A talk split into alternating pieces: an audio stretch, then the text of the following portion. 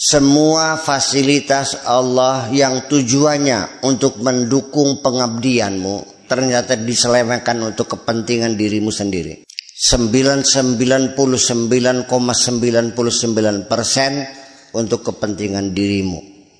Untuk fasilitatornya hanya 0,0.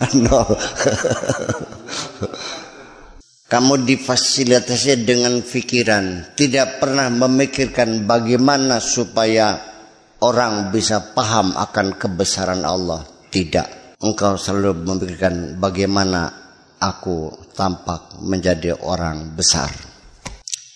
Kita tidak pernah mengajak orang memuji Allah. Kita berkhianat. Kebaikan kita itu adalah untuk menarik orang lain suruh memuji diri kita sendiri. Jadi saya mengatakan bahwa bulu roma saya masih meremang-remang nih. Bukan tidak beralasan. Saya tahu proses kejahatan hatiku ini saya tahu kok. Saya yang sadar, kamu nggak tahu kapan saya terharu menolong orang susah. Dan saya dengan sadar Allah sedang melihat. Dan saya yang tahu sendiri kapan saya menolong orang kepengen dilihat orang. Saya yang tahu. Kapan saya melihat orang cantik lalu saya bertasbih subhanallah. Walillahi fi khalqihi su'un. Betapa hebatnya Allah.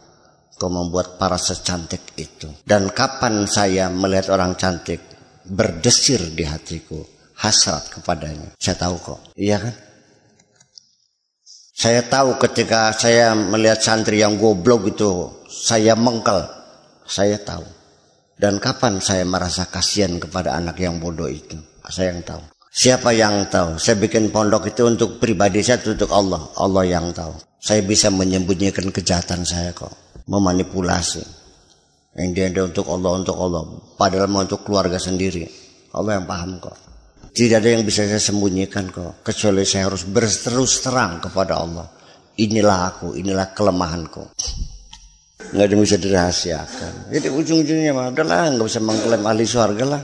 Sungguh tidak layak kok saya melihat diri saya ini belum layak untuk masuk surga.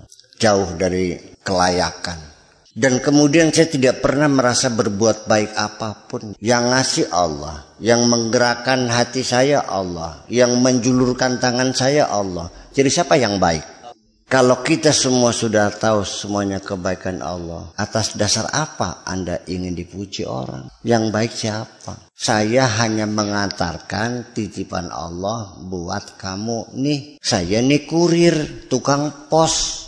Jadi ketika kita mengklaim bahwa saya telah berbuat baik kepada kamu, wong linglung gini.